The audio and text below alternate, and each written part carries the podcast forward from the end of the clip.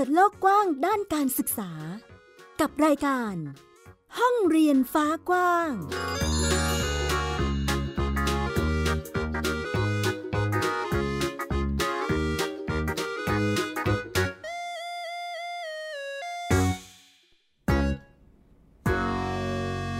สวัสดีค่ะ ต้อนรับคุณผู้ฟังทุกท่านเข้าสู่รายการห้องเรียนฟ้ากว้าง กลับมาพบกับมิวอัยดาสนศรีที่นี่ www.thaipbspodcast.com หรือฟังผ่านแอปพลิเคชันไทย PBS Podcast นะคะ พูดคุยเกี่ยวกับการศึกษาในมิติต่างๆ ให้ฟังกันเช่นเคยค่ะ วันนี้มีเรื่องราวเกี่ยวกับ การคิดทบทวนของน้องๆนนักเรียนชั้นม .6 ซึ่งถือว่าเป็น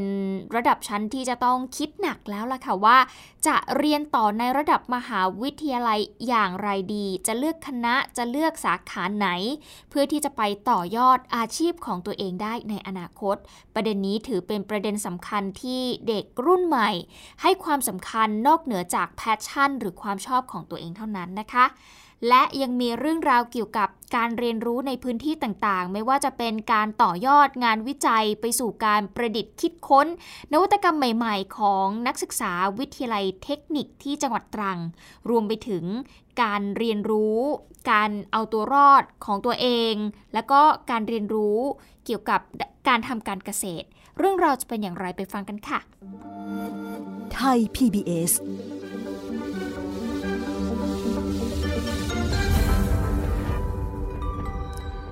ถ้าหากพูดถึงสมัยก่อนนะ คุณผู้ฟังย้อนกลับไปสมัยตัวเองเป็นนักศึกษา ไม่ใช่นักศึกษาสิ เป็นนักเรียนชั้นม .6 โอ้โห การที่จะแอดมิชชั่นในแต่ละทีเนี่ยต้องคิดแล้วว่าตัวเองอยากจะเรียนอะไร ความฝันของตัวเองเป็นยังไงหรือหลายคนอาจจะได้รับ แรงบันดาลใจจากคุณพ่อคุณแม่ที่อยากจะให้ทำอาชีพนู้นอาชีพนี้จนนำไปสู่การเรียนต่อในสาขาวิชาต่างๆนะคะ แต่ว่าในปัจจุบันนี้คุณผู้ฟังขาสิ่งที่เรียกว่าเป็นความชอบ หรือสิ่งที่เรียกว่า อยากจะเรียนคุณพ่อคุณแม่วางแผน อยากจะให้ทำนู่นนี่นั่น มันกลับกลายเป็นสิ่งที่เด็กอาจจะต้องกลับมาทบทวนใหม่ว่า จะเรียนต่อไปในสาขาวิชานั้นๆ ได้หรือไม่ เพราะว่าปัจจุบันนี้คนรุ่นใหม่ค่ะ เขามีการสะท้อนความคิดเห็นให้กับไทย PBS ได้รับฟังกันนะคะว่า การที่จะเลือกเรียนในระดับอุดมศึกษา หรือว่าการเข้าไปสู่มหาวิทยาลัยเนี่ยมีอะไรที่ต้องทบทวนมากกว่านั้นอีก โดยเฉพาะในเรื่องของค่าครองชีพ เรื่องของเงินเดือน จบมาจะได้เงินเดือนเท่าไหร่นะคะน้อยมากเท่าไหร่ว่ากันไป วันนี้ ไทย PBS จะพาไปฟังเสียงสะท้อนของเด็กๆ รุ่นใหม่กันค่ะว่า เขาจะเลือกคณะการเรียนของเขากับอาชีพในอนาคตของพวกเขาอย่างไรไปฟังค่ะอยากเรียนครูรู้ศาสตร์เพราะหนูอยากเป็นหนูเคยมีครูที่ประทับใจค่ะ ก็เลยอยากเป็นอยากเป็นแบบครูคนนั้น หนูไม่ได้คิดถึงเรื่องเงินค่ะรู้สึกว่าอาชีพครูมันเป็นอาชีพที่ มันไม่จะเป็นต้องคิดถึงเรื่องเงินอะมันความรู้สึกจริงๆอะ อยากเป็นจริง ๆ อยากเป็นอยากเป็นแม่พิมพ์ที่สอนนักเรียน ไม่ มันไม่พอใช้ ใช่ เพราะแต่ละวันก็ค่ารถค่าข้าวค่าเดินทาง ค่าของชีพมันสูงเงินเดือนมันนั่นแหละค่ะหนูรู้สึกว่ามันไม่สมกับค่าของชีพเราในปัจจุบันมันไม่สมดุลกันค่ะ อย่างน้องปอพัทรพงษ์จันทรประสาทนะคะเป็นนักเรียนชั้นมัธยมศึกษาปีที่ 6 โรงเรียนธนบุรี วรเทพีพลารักษ์นะคะ ก็มีความใฝ่ฝันอยากจะเป็นวิศวกรไฟฟ้าแรงบันดาลใจก็คือคุณพ่อที่เสียชีวิตไปในตอนที่น้องปอ อายุเพียง 6 ขวบค่ะ น้องอยากจะมีอาชีพที่มั่นคง แล้วก็สามารถดูแลครอบครัวได้ แต่ปัจจัยสำคัญเลยก็คือเรื่องฐานเงินเดือนของอาชีพวิศวกรทำให้การันตีความมั่นคงในอนาคตได้ค่ะ มันก็ตอบโจทย์ครับ แต่ว่าแบบการแข่งขันมันสูงอะครับแบบเขาใครๆก็อยากเรียนวิศวะครับเพราะว่าแบบมันได้เงินเดือนสูงครับ จบมาครับแล้วเรามองว่าฐานเงินเดือนที่เขาให้พวกเราเนี่ยมันมันพอไหมสำหรับการทำงานที่มันเหนื่อยแบบนี้เลยก็ถ้าเริ่มแรกมันอาจจะไม่พอครับเพราะว่าต้องตั้งต้นนะครับ แต่ว่าถ้าพัฒนาไปแบบเราทำงานเราทำงานดีอะครับ มันก็แบบ up up level เพิ่มขึ้นนะครับ มันก็ทำให้แบบเออสบายขึ้นนะครับ เพราะว่าแบบมันก็มีเงินเดือนของตัวเองครับ มันก็อาจจะมั่งคงครับ ไม่ต่างจากนักเรียนอีกหลายคนนะคะที่สนใจคณะบริหารธุรกิจมากเป็นพิเศษ ส่วนใหญ่เนี่ยสะท้อนว่าอยากจะได้ความรู้ทางวิชาการ เพื่อนำไปต่อยอดธุรกิจส่วนตัว หรือว่านำไปขายออนไลน์ เพราะมองว่าการเป็นมนุษย์เงินเดือนอาจจะไม่ตอบโจทย์ในยุคสมัยนี้ ชอบขายของชอบอะไรอย่างนี้แหละค่ะแล้วในในอนาคตว่าน่าจะทำธุรกิจเยอะๆอยู่บางคนแบบอาจจะไม่ชอบแบบ เป็นแบบลูกน้องคนอะไรอย่างเงี้ยมั้งคะก็เลยแบบอาจจะทะมีทะเลาะกับหัวหน้าอะไรอย่างเงี้ยก็เลยแบบขายของน่าจะดูแบบเหมือนเป็นนายตัวเองถ้าขี้เกียจก็แบบ ไม่ทำมันก็ไม่มีเงินน่ะ แต่ถ้าทำมันก็มีเงิน ก็เหมือนเป็นเจ้านายตัวเอง นายยงยุทธชแลมวงศ์ ที่ปรึกษาสถาบันวิจัยเพื่อการพัฒนาประเทศไทยหรือว่า TDRI เองก็มีการเปิดเผยตัวเลขของเด็กที่ตกงานในช่วงโควิด -19 นะคะ โดยระบุว่ามีมากถึง 1 ล้านคนเลยทีเดียวค่ะ ข้อมูลสำคัญก็คือ 9 สายงานที่เป็นที่ต้องการสูงในปี 2565 ที่ผ่านมานะคะ ก็คืองานขายและการตลาดค่ะ งานการผลิต งานไอที งานวิศวกร งานบัญชีและการเงิน งานโลจิสติก งานบริการลูกค้า งานบริการทางการแพทย์และสุขภาพ งานทรัพยากรบุคคล ซึ่งตลาดแรงงานกลุ่มนี้ยังขาดแคลนอยู่หลายแสนคนเลยทีเดียว เนื่องจากว่าเด็กที่จบมานั้นไม่ได้เรียนในกลุ่มสาขาวิชาเหล่านี้สักเท่าไหร่นะคะ ทางออกของเรื่องนี้ค่ะ ทางภาครัฐเองก็ควรที่จะทุ่มงบประมาณสนับสนุนทางการศึกษา ให้กับคณะที่เป็นที่ต้องการของตลาดเพิ่มมากขึ้น เพื่อเป็นแรงจูงใจให้กับเด็กๆเนี่ยหันมาเรียนในสาขาวิชาเหล่านั้นนะคะ มากกว่าที่จะไปเรียนวิชาที่ตนเองชอบหรือถนัดเนาะซึ่งอาจจะมีความเสี่ยงที่จะตกงานสูงอยู่เหมือนกันค่ะ อันนี้เป็นข้อมูลในการตัดสินใจของเด็กรุ่นใหม่กันแล้วกันนะคะคุณผู้ฟังว่า แนวโน้มของตลาดแรงงานในอนาคตเนี่ยเขาต้องการแบบไหน จริง ๆ เราอาจจะย้อนกลับมาดู ในตอนนี้ก็ได้ว่า มีอาชีพใดบ้างที่เกิดขึ้น และก็กำลังเฟื่องฟูอยู่ และตอนนี้แรงงานคนเป็นไปในทิศทางไหน อันนี้อาจจะเป็นข้อมูลนะคะที่จะนำไปสู่การตัดสินใจ เลือกที่จะเรียนในสาขาวิชาต่างๆ ของเด็กๆ ชั้นม .6 ได้ การเลือกเรียนในสาขาวิชาที่ถนัด ถือว่าไม่ผิดนะคุณผู้ฟังแต่ก็ต้องยอมรับความเสี่ยงด้วยเหมือนกันว่า สาขาวิชาที่ตัวเองเรียนมานั้นเนี่ยเสี่ยงที่จะตกงานหรือไม่เพราะจริงๆ ก็มีหลายอาชีพอยู่เหมือนกันนะคะ ที่ก่อนหน้านี้ก็เคยมีการทำโพหรือว่ามีการสำรวจนะว่า มีอาชีพใดบ้างที่เสี่ยงจะตกงาน แน่ๆ สื่อสารบนชนนี่ก็ ร้อนๆหนาวๆอยู่เหมือนกันนะคะ แต่ทั้งนี้ทั้งนั้นค่ะ ก็ยังสามารถที่จะเรียนได้ แต่สุดท้ายแล้วอยู่ที่ตัวของเด็กๆเองว่า อยากจะเป็นไปตาม passion ของตัวเองหรือว่าอยากจะมีหลักประกันให้ได้ว่า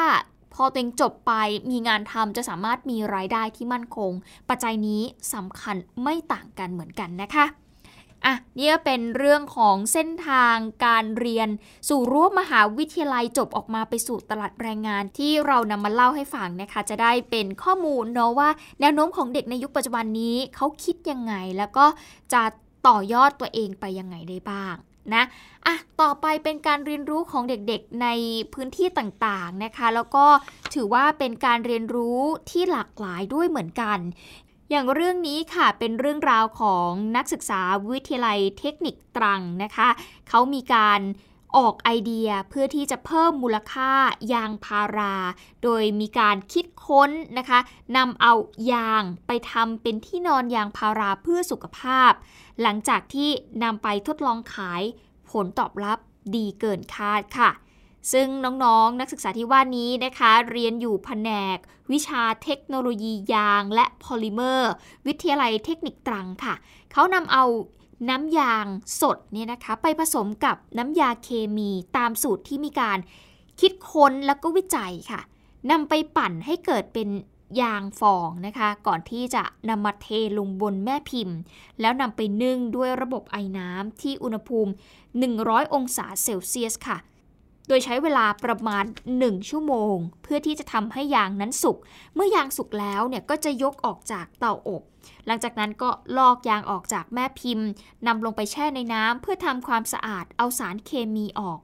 ซึ่งขั้นตอนต่อไปนะคะของเด็กๆก็คือการนำเอาเข้าเครื่องปั่นแห้ง เพื่อทำความชื้นให้เป็นศูนย์ และนำที่นอนเข้าตู้อบลมร้อนอีกครั้งหนึ่ง ที่อุณหภูมิ 70 องศาเซลเซียส โดยใช้เวลาประมาณ 4 ชั่วโมงค่ะ ที่นอนเนี่ยก็จะแห้งสนิท เมื่องานสุกแล้วนะคะ ใช้คำว่าสุกนะคุณผู้ฟังก็จะเป็นที่นอนที่มีความยืดหยุ่น และเหมาะสำหรับประชาชนที่รักสุขภาพ โดยเฉพาะผู้ป่วยติดเตียงค่ะ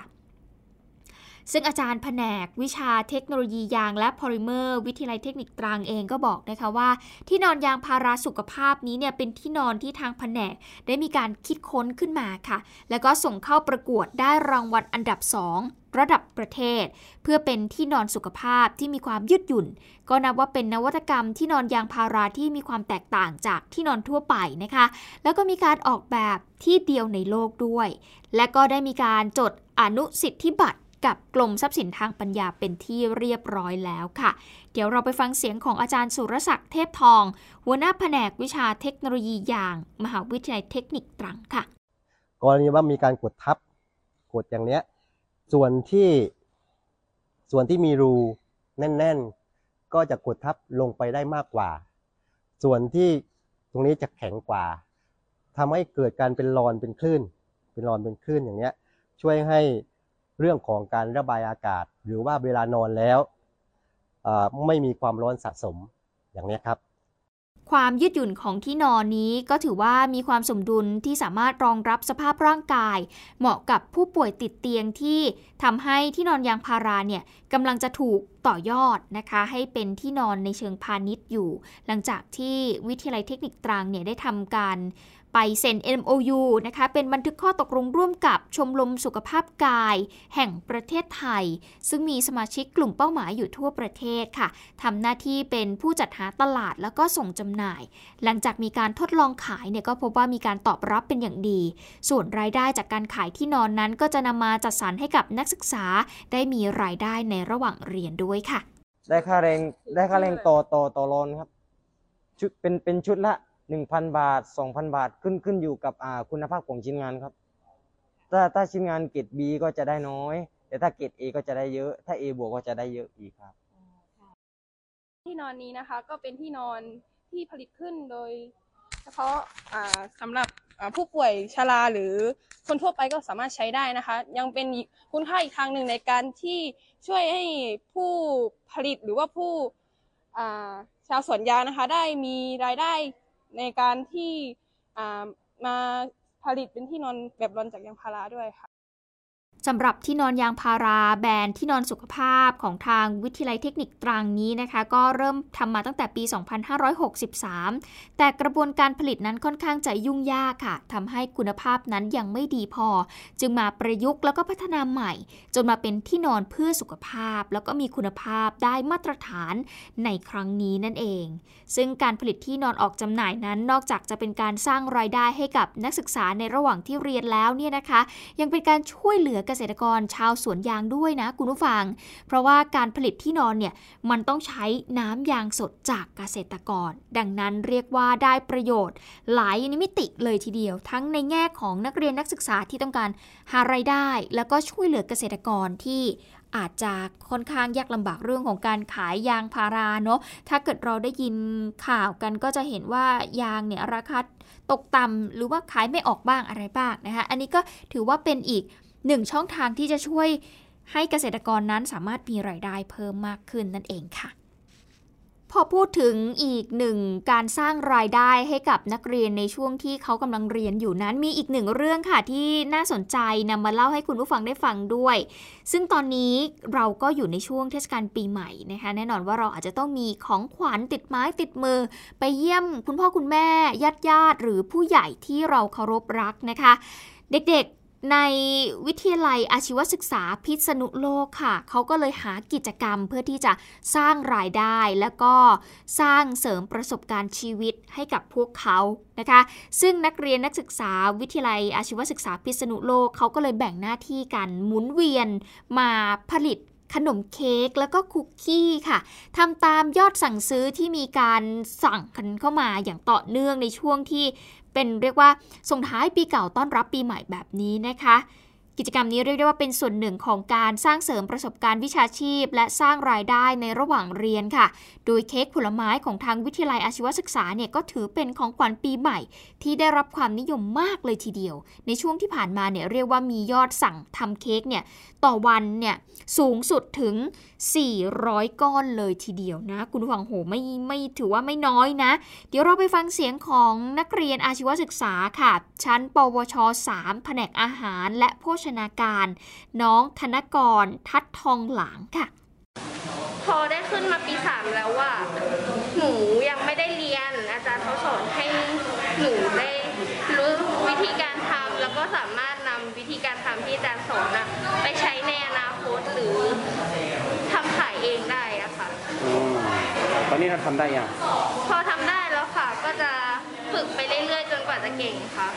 ซึ่งผู้อำนวยการวิทยาลัยอาชีวศึกษาพิษณุโลกเองก็บอกนะคะว่ากิจกรรมนี้เป็นการบูรณาการทุกแผนกในวิทยาลัย อย่างเช่น แผนกอาหารและโภชนาการ ซึ่งก็จะทำหน้าที่เป็นผู้ผลิตนะคะ ส่วนเรื่องของการจองและการบริหารสต็อกสินค้าเนี่ยแผนกคอมพิวเตอร์ธุรกิจ และเทคโนโลยีสารสนเทศ ก็จะเป็นคนดำเนินการค่ะ ส่วนการขายและการทำการตลาดเนี่ยก็จะมีนักเรียนจากแผนกค้าปลีก แล้วก็นักเรียนจากแผนกบัญชีเนี่ยที่จะเข้ามาช่วยในเรื่องนี้โอ้โหเรียกได้ว่าเป็นการบูรณาการ นักเรียนจากหลาย ๆ แผนกหลาย ๆ ฝ่ายเลยทีเดียวนะ คุณผู้ฟังทุกคนมีองค์ความรู้อยู่แล้วนำมาใช้ในการฝึกฝนฝีมือของตัวเองก่อนที่จะก้าวออกไปสู่การทำงานจริงก็ว่าได้นะและเพื่อเป็นการสร้างแรงจูงใจเนี่ยนะคะ ทางวิทยาลัยก็จะให้ค่าคอมมิชชั่นกับเด็กๆ นักเรียนที่สามารถ จำหน่ายได้ด้วย แล้วก็ยังมีรางวัลพิเศษสำหรับคนที่ทำยอดจำหน่ายสูงสุด ตั้งแต่หมื่นบาทขึ้นไป ทั้งแบบทีมแล้วก็แบบเดี่ยว รางวัลละ 5,000 บาทค่ะ เราก็ได้นำในส่วนของทุกแผนกเนี่ยได้มีส่วนร่วมนะครับอีกส่วนหนึ่งก็คืออเราได้เป็นการคืนนะครับในส่วนของอสู่สังคมในเรื่องของช่วงช่วงเทศกาลปีใหม่นะครับ เนื่องจากว่าเราจำหน่ายเค้กด้วยคุณภาพ เป็นของสดใหม่นะครับ แล้วก็ราคาย่อมเยานะครับทำให้ประชาชนในจังหวัดพิษณุโลกเนี่ยสามารถนำเค้กเนี่ยกลับไปรับประทานหรือเป็นของฝากนะครับในในช่วงเทศกาลปีใหม่ด้วย นั่นคือเสียงของคุณสมพรบุญนาคนะคะผู้อำนวยการวิทยาลัยอาชีวศึกษาพิษณุโลกค่ะ ซึ่งในปีนี้เนี่ยวิทยาลัยอาชีวศึกษาพิษณุโลกเองก็มีการผลิตขนมเค้ก2รูปแบบด้วยกัน ก็คือเค้กหน้าผลไม้แล้วก็ครีมเนยค่ะ ขนาด 1 ปอนด์เนี่ยราคาอยู่ที่ 190 บาท 2 ปอนด์อยู่ที่ ราคา 360 บาท และ 3 ปอนด์อยู่ที่ 540 บาทด้วยกัน ส่วนขนมคุกกี้ก็มี 2 แบบด้วยกันนะคะ ก็คือคุกกี้เมล็ดมะม่วงหิมพานต์ค่ะ แล้วก็คุกกี้ธัญพืช ซึ่งก็จะขายอยู่ที่กระปุกละ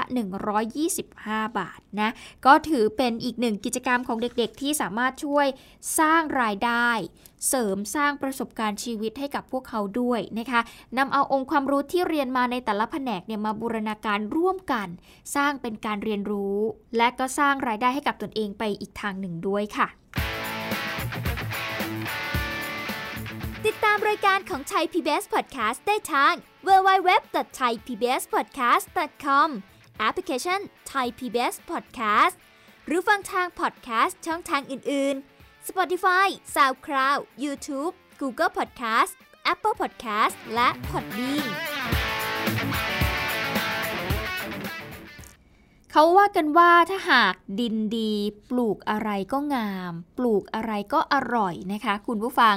วันนี้เราก็เลยจะมาพูดกันถึงเรื่องของการบำรุงดินหรือว่าการรักษาดิน เพื่อที่จะให้ดินนั้นอุดมสมบูรณ์เหมาะแก่การเจริญเติบโตของพืชพันธุ์ แล้วก็อุดมสมบูรณ์ให้กับคนเราด้วยนั่นเองนะคะ วันนี้เราเลยจะมาพูดถึงเรื่องของหมอดินอาสาค่ะ ซึ่งถือเป็น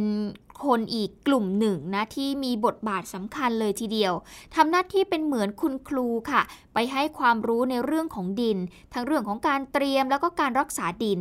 อยู่ที่จังหวัดกาลสินนะคะ พวกเขาเองก็มีโอกาสได้ไปถ่ายทอดองค์ความรู้เหล่านี้ให้กับคนรุ่นใหม่ด้วย บรรยากาศของการเรียนรู้เรื่องนี้จะเป็นอย่างไรไปติดตามจากรายงานค่ะก็เลยก็ได้เนาะ ได้ทดลองทำปุ๋ยหมักแบบต่างๆ และเรียนรู้ความสำคัญของการดูแลดิน เป็นหนึ่งในกิจกรรมวันดินโลก จัดขึ้นที่สถานีพัฒนาที่ดินกาลสินที่เปิดโอกาสให้นักเรียนเข้าร่วม มีหมอดินอาสาประจำหมู่บ้านทำหน้าที่เป็นคุณครู ถ่ายทอดแนวคิดและความรู้เรื่องดิน และการทำปุ๋ยอินทรีย์ ซึ่งเป็นหัวใจในการทำการเกษตร ด้วยความหวังว่าเด็กรุ่นใหม่จะนำความรู้นี้ไปใช้ได้จริง คือถ้าความร้อนในกองเกิน 50 องศาเซลเซียสเนี่ยก็จะเอาเรื่องปุ๋ยที่ได้วันนี้ครับไปทำปุ๋ยหมัก แล้วก็เอาไปใส่ ที่สวนครับ เพราะว่าที่บ้านพ่อก็ทำสวนกระเจียว แล้วก็ต่อยอดไปเรื่อยๆครับ ก็ที่บ้านทำเป็นผักสวนครัวค่ะปลูก ที่บ้านชอบปลูกผักตอนฤดูหนาว ก็จะทำปลูกกวางตุ้ง ปลูกผักชี ก็จะเอาความรู้เรื่องปุ๋ยไปทำแล้วก็ใส่กับผักสวนครัวเอาไปใช่ค่ะเห็นคุณตาหมอดินบอกว่าช่วยลดเรื่องการใช้สารเคมีด้วย ใช่ค่ะ เพราะว่าที่บ้านก็ไม่อยากใช้สารเคมีด้วย เพราะว่าปลูกกินเองค่ะ กองส่งน้ำละลายน้ำทิ้งไว้สักประมาณหมอดินอาสาหลายคนในจังหวัดกาลสินธุ์สามารถพัฒนาตัวเองจากการเรียนรู้ และได้รับการส่งเสริมจากกรมพัฒนาที่ดิน จนประสบผลสำเร็จ สามารถจำหน่ายผลผลิตทางการเกษตร มีรายได้ที่มั่นคง ขณะที่อีกหลายคนก็พยายามส่งต่อความรู้ให้คนรุ่นใหม่ เพื่อหวังว่าจะสานต่ออาชีพเกษตรกรรมลงใส่อันพื้นบ่มอยู่ในน้ำปฏิบัติ ให้เป็นตัวอย่างครับ ให้ให้เขาเห็นว่ามันได้ผลครับ อันนี้เป็นวิธีการของผมที่ทำอยู่ครับที่ที่สวนก็จะมีโรงเรียนใกล้บ้านก็ คุณครูก็พาเด็กมามาดูงานครับ ก็ให้ความรู้แนะนำไปแนวทางนี้แหละ ให้เขาเริ่มต้นให้ให้ฝึกไว้มันเป็น เพราะว่าตัวเองตอนเด็กก็ก็เคยได้ทำปลูกผักปลูกอะไรมา ก็ไม่คิดว่า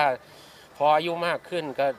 ได้มาทำอาชีพเดิมที่เคยทำมาวิธีการบริหารจัดการทรัพยากรดิ กรมพัฒนาที่ดินได้จัดงานวันดินโลก เพื่อสื่อถึงความสำคัญของทรัพยากรดิน และให้ความสำคัญกับการพัฒนาหมอดินอาสา หรือเกษตรกรที่เป็นตัวแทนของกรม มีเครือข่ายปฏิบัติงานในระดับหมู่บ้านตำบลและอำเภอ มีบทบาทในการเผยแพร่ความรู้ และทำการเกษตร ตามหลักวิชาการพัฒนาที่ดิน วันนี้เราให้ให้ความสำคัญกับในการพัฒนาศักยภาพนะครับทั้งหมอดินอาสา ทั้งพี่น้องเกษตรกร รวมทั้งเยาวชนนักเรียนด้วยนะครับ โดยเฉพาะนักเรียนนักศึกษาเนี่ยเรามีโครงการนะครับในเรื่องของอทายาทหมอดินนะครับเรื่องของ smart Young Smart Farmer นะครับซึ่งเราก็จะให้องค์ความรู้ในเรื่องของอการพัฒนาที่ดิน รวมทั้งปัจจัยการผลิตต่างๆนะครับเพราะว่าเยาวชนรุ่นหลังเนี่ยก็เป็นอนาคตของประเทศไทยทั่วโลกนะครับ งานวันดินโลกตรงกับวันที่ 5 ธันวาคมของทุกปี โดยหลายภาคส่วนได้จัดกิจกรรมต่อเนื่องในช่วงเดือนธันวาคม เพื่อน้อมรำลึกถึงในหลวงรัชกาลที่ 9 ที่ส่งคิดค้นนวัตกรรมแก้ปัญหาดิน เพื่อแก้ปัญหาการทำการเกษตร ซึ่งเป็นอาชีพสำคัญที่ทำให้ประชาชนอยู่ดีกินดีไผ่ทูลธุรพันธ์ไทย PBS รายงาน ปิดท้ายวันนี้กับอีกหนึ่งเรื่องราวค่ะ คุณผู้ฟังเป็นการเรียนรู้การเอาตัวรอด หรือว่าการช่วยเหลือกู้ภัย ในสถานการณ์ฉุกเฉินให้กับเด็กๆนะคะ ซึ่งแน่นอนว่าเหตุฉุกเฉินที่มันจะต้องไปช่วยเหลือชีวิตคนอื่นเนี่ยมันเกิดขึ้นได้ทุกที่ทุกเวลา แล้วก็ไม่เลือกด้วยว่า คนที่เห็นเหตุการณ์นั้นจะเป็นใคร วันหนึ่งอาจจะเป็นเราก็ได้ที่เห็นคนเป็นลมอยู่ตรงหน้า หรือเกิดอุบัติเหตุได้รับบาดเจ็บ เราอาจจะเป็นหนึ่งในนั้นที่จะต้องเข้าไปช่วยเหลือเขานะคะ นี่เลยเป็นที่มาของการจัดกิจกรรมนี้ค่ะ เพื่อที่จะให้เด็ก ๆ เยาวชนในจังหวัดเชียงใหม่เนี่ยมาเรียนรู้ทักษะที่จำเป็นเหล่านี้เพื่อที่จะติดตัวเอาไว้ ไปใช้ในยามฉุกเฉินนั่นเองนะคะ ซึ่งในครั้งนี้ค่ะ ก็ มีผู้เชี่ยวชาญนะคะจากศูนย์การฝึกนักศึกษาวิชาทหารมณฑลทหารบกที่ 33 จังหวัดเชียงใหม่ เขามาฝึกวิธีการกู้ชีพกู้ภัยให้กับเด็กๆ จากโรงเรียนต่างๆ ในจังหวัดเชียงใหม่ ซึ่งก็เป็นการอบรมให้เด็กๆนั้น เขามีทักษะติดตัว เวลาที่เผชิญเหตุก็จะสามารถช่วยเหลือประชาชนได้อย่างทันท่วงที ซึ่งเด็กๆที่มาร่วมการฝึก กู้ภัยในครั้งนี้นะคะ ก็บอกว่าเป็นสิ่งที่ดีนะที่ศูนย์การฝึกนักศึกษาวิชาทหารมณฑลทหารบกที่ 33 เขามีการจัดอบรมกู้ภัยให้ ซึ่งเป็นการเสริมจากการฝึกวิชาทหาร เพราะว่าปัจจุบันนี้เนี่ยอุบัติเหตุเกิดขึ้นบ่อยครั้งมาก ถ้าหากมีความรู้ก็จะสามารถนำไปช่วยเหลือประชาชนได้ค่ะ สิ่งต่างๆ เหล่านี้ไปช่วยเหลือสังคมยังไงได้บ้างไหมในฐานะที่เราเป็นเยาวชนอ๋อถ้าในส่วนตัวของหนูนะคะ ได้เรียนรู้เกี่ยวกับ CPR หนูก็ จะได้ช่วยเหลือผู้อื่น ยามที่แบบเขาหมดสติอย่างเงี้ยหนูก็สามารถ CPR เขาได้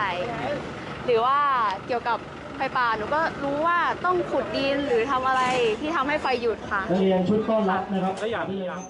ซึ่งที่ผ่านมานะคะมณฑลทหารบกที่ 33 ก็ได้มีการเชิญหน่วยงาน ภายนอก 7 หน่วยงาน เข้าฝึกอบรมให้กับตัวแทนนักเรียน แล้วก็สาธิตการบรรเทาสาธารณภัย อย่างเช่น เรื่องของการดับไฟป่า การดับเพลิง การช่วยเหลือผู้ได้รับบาดเจ็บจากไฟดูด การลำเลียงผู้ป่วยผ่านลำน้ำแล้วก็การกู้ภัยทางน้ำและก็การช่วยฟื้นคืนชีพหรือการทำ CPR นั่นเองค่ะ โดยการฝึกอบรมนี้นะคะ เป้าหมายเลยก็คือการเพิ่มทักษะความรู้เรื่องนี้ให้กับนักเรียนเนาะนำไปปฏิบัติอย่างถูกต้องตามหลักวิชาสากล แล้วก็สร้างความมั่นใจในการช่วยเหลือกู้ภัย เพื่อที่จะให้เด็กๆ ในจังหวัดเชียงใหม่เนี่ยเขามีความพร้อมนะคะแล้วก็มีความสามารถในการช่วยเหลือผู้ประสบภัยได้อย่างทันเหตุการณ์ และเกิดประสิทธิภาพสูงสุดนั่นเองค่ะ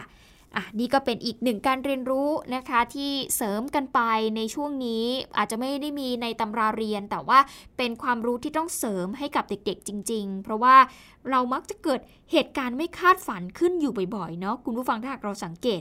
นั่นแหละเราต้องใช้หลักการนี้ เติมความรู้ให้กับเด็กๆละค่ะ เพื่อที่เขาจะสามารถช่วยเหลือคนอื่นได้ในอนาคตนะคะ เอาละวันนี้หมดเวลาแล้วค่ะ รายการห้องเรียนฟ้ากว้าง ติดตามกันได้ในครั้งหน้าที่นี่เลยไทย PBS Podcast นะคะ วันนี้มิวลาไปก่อนค่ะ สวัสดีค่ะ ติดตามรายการได้ทางเว็บไซต์และแอปพลิเคชันของไทย PBS Podcast Spotify SoundCloud Google Podcast Apple Podcast และ YouTube Channel ของไทย PBS Podcast Thai PBS Podcast We the World We the Voice